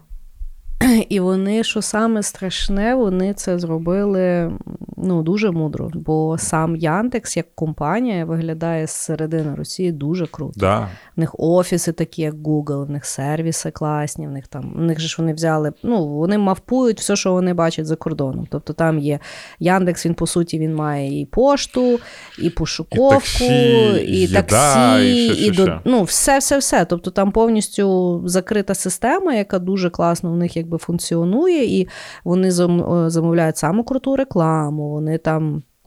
З молоддю прогресивною працюють, роблять е, там, да, інфлюенсери, онлайн-навчання, все, все, все. Тобто воно не виглядає як е, державно проспонсорований, mm-hmm. ужасний. Ну, це такий Ні, ну, ну, класичний дали, троянський кіт. Їм дали розвинутись, і... а потім просто так. Так, і потім, а всі дані йдуть в ФСБ, і тому да, знаєш, ну тобто люди, коли гуглять будь-які, ну, типу, яндексують угу. ті свої речі. Тому що е, я навіть бачила в Твіттері якийсь скріншот, що хтось там писав, що е, ну, там українці, як вони це називають, гугліть. Тобто вони, ну, вони, в них навіть немає от дієслова гуглити, бо вони не гуглять. Дивись, я тобі розкажу таку історію. От всі завжди використовують Google Maps. Але в Каліфорнії я, до прикладу, я в Україні також використовую Google Maps. Але uh-huh. в Каліфорнії я використовую Apple Maps. Не тому, що я люблю Apple, а тому, що вона просто зручніше і краще працює. І для Росії Яндекс працює набагато краще, ніж Google. Тому ну, да, із-за того, що вони не використовують англійську мову і не шукають всесвітньої в інтернеті, вони шукають по Росії. І тому вони використовують Яндекс. І зараз Яндекс такі, що там, до прикладу, в них же е, сралі мазалі на ліцензію, да, тобто вони можуть там піратити mm-hmm. фільми і так далі. Так. Люди можуть шукати, і Яндекс буде тобі підкидати спірачений фільм просто в першому mm-hmm. пошуку. Так. І він супер зручний для них. Він покриває. І я прекрасно їх розумію, чому вони вибирають mm-hmm. Яндекс. Але так. от тут і є цей троянський кінь, що вони вибирають Яндекс, який повністю цензурований, і каже тобі, як тобі думати. Mm, і це да, і це от приклад монополії, який перетворюється в пропагандистичний канал. І ну, і от така жопа. Mm. Хорошо, ну давай перейдемо е, в наш всесвіт. Давай. Та, е, Ті ж яйця тільки в профіль. Значить, будемо говорити за Google. Ну, давай. Тому що насправді е, на горіхи зазвичай отримує Фейсбук, угу. що він нас маніпулює, використовує, дані продає, тралі-валі фестивалі. Але насправді Google сьогодні е, ну, в, в основ, основну е, частину доходу отримує від реклами. Угу. Перепрошую. І фактично близько 60% доходу від реклами по цілому світу контролюється компанією Google. Так, я зараз закашлююсь, чекай. Я це не буду вирізати, просто знаєте, Та, звісно, що ти це не будеш виріжати. Кріс е, кашляє як е, туберкульозний старік. Слухай, живу біля лісу, з мене все виходить. Всі роки смогу. Так от, що я подумала? Загалом Google на сьогодні може дійсно зробити або знищити будь-який бізнес по формату, е, чи перепрошую опять. Буде, буде класний останній ход. У мене просто так працює, що воно вже як зайдеться. Мало хто ще знає, що Google нещодавно купив найбільшу агенцію офлайн реклами на білбордах і на сітілайтах. Тобто Google Ну, вже і там навіть буде. І по великому рахунку, якщо взяти чи Facebook, чи ще якусь таку компанію, вони дані беруть від Гугла дуже часто. Тому що перше, що ми робимо, це ми щось шукаємо. Угу. І насправді, якщо задуматися, то Google він про нас знає найбільше. Тому Да. що в нас всіх Gmail, в нас Google Maps, ми використовуємо купу їхніх сервісів. Та, господи, половину магазинів, куди ми логуємося, ми дуже часто логуємося через Google. Мгм. Бо я останнім часом вже не логуюся через Facebook, тому що я в Facebook взагалі не заходжу. Відповідно, я логуюся всюди через Google.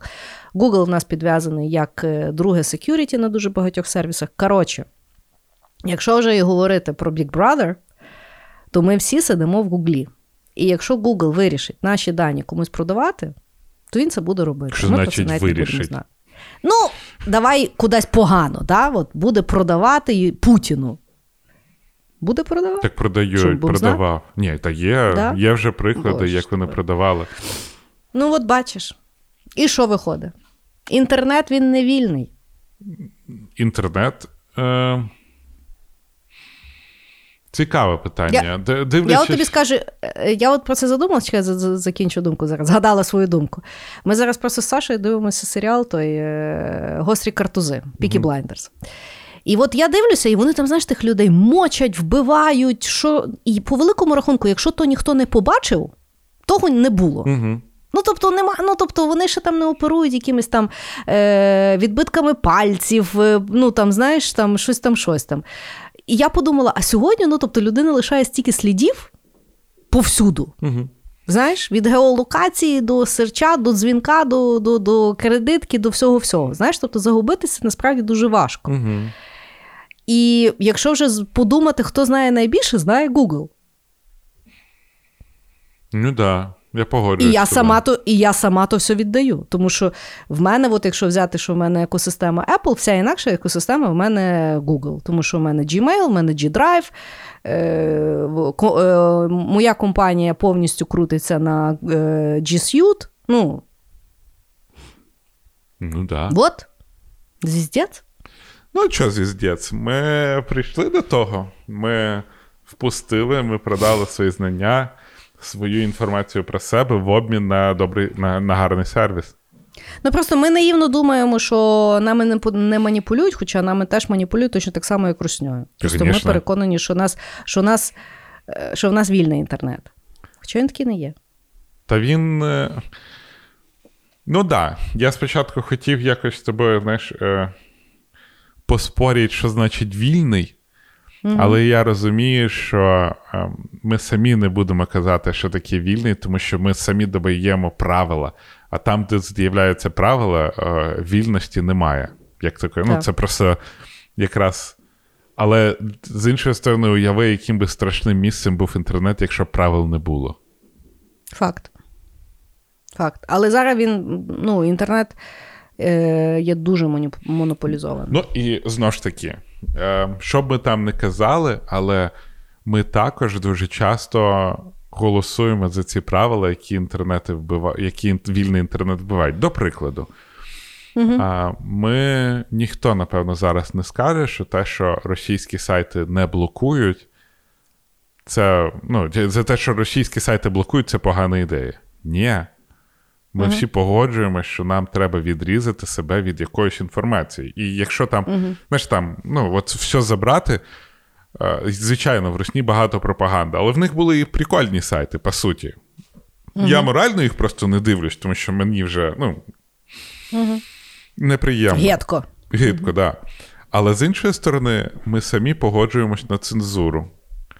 Але ми, знаєш, дуже такий е, цікавий, коли, цен- коли фільтр або інформаційна гігієна перетворюється в цензуру. Так. Ну, тобто, інтернет вільним... Ну, я, наприклад, от дивися, ми готуємося до подкасту. Там е, попередні місяці, коли ми багато говорили про русню, Мгм. то для адекватної підготовки мені потрібно подивитися і їхню точку зору. Да. Тобто мені цікаво подивитися, я не можу це зробити. Ну, тобто, я Ну, вже так не задрачувалася. можеш. Ні, ну да, ну але тут насправді теж дуже багато поблоковано Да? російських Ні, ну тут я тобі що- тут скажу. все Та. Тобто я вже не хотіла заморочуватися там VPN, знаєш, логуватися під русньою. Я вже думаю, ну то вже ну, тобто мені то вже аж буде дуже гидко. Але я власне подумала, що якщо я свідомо хочу власне подивитися якусь комплексну ситуацію, щоб навіть їх якось адекватно. Ну тобто мені в якийсь момент, знаєш, є якісь події, я хочу подивитися, що вони про це говорять, бо мені базово цікаво. Не можу. Ну, інтернет, я завжди думав, що інтернет має бути вільним. Угу. Але я розумію, що ну, не буде вільним. От ми повертаємось знову до тої теми, до нашого чоловіколюбія. Угу. Що кожен, е, що коли створювався інтернет, е, отці основателі завжди казали: уявіть, що в кожного буде доступ до всієї інформації в світі. Да. Але всі проїбали, що в кожного буде доступ до всього гівна в світі. І людина, як чоловік розумний, на яку ми всі так сильно надіялись, в більшості випадків вибирає гівно знанням. Да. Що, Да. що, що не додає оптимізму, що ми достойні інтернету. Я взагалі вважаю, що людство як вид недостойно собак і недостойно інтернету. Я тобі чесно скажу, в кінці даного подкасту я навіть не можу тобі сказати, що я думаю, добра та монополія чи погано. Як завжди, світ є неоднозначний і хуй його знати, як в ньому жити. Да. Отак. Ну що, давай, зав'язуємо дві години, йоптую. Наші любі слухачі, дякуємо, що додивились аж ой, дослухали і додивились аж до цього моменту. Ми, як бачите, як завжди, хочемо в чомусь розібратися і не розбираємось. Я просто так проаналізував, що ми якось е, е, не можемо мати якусь одну точку зору, з якою ми з вами... Слава Богу, ми з тобою не в науч-попі. Да, ми не можемо вам сказати, що добре, що погано.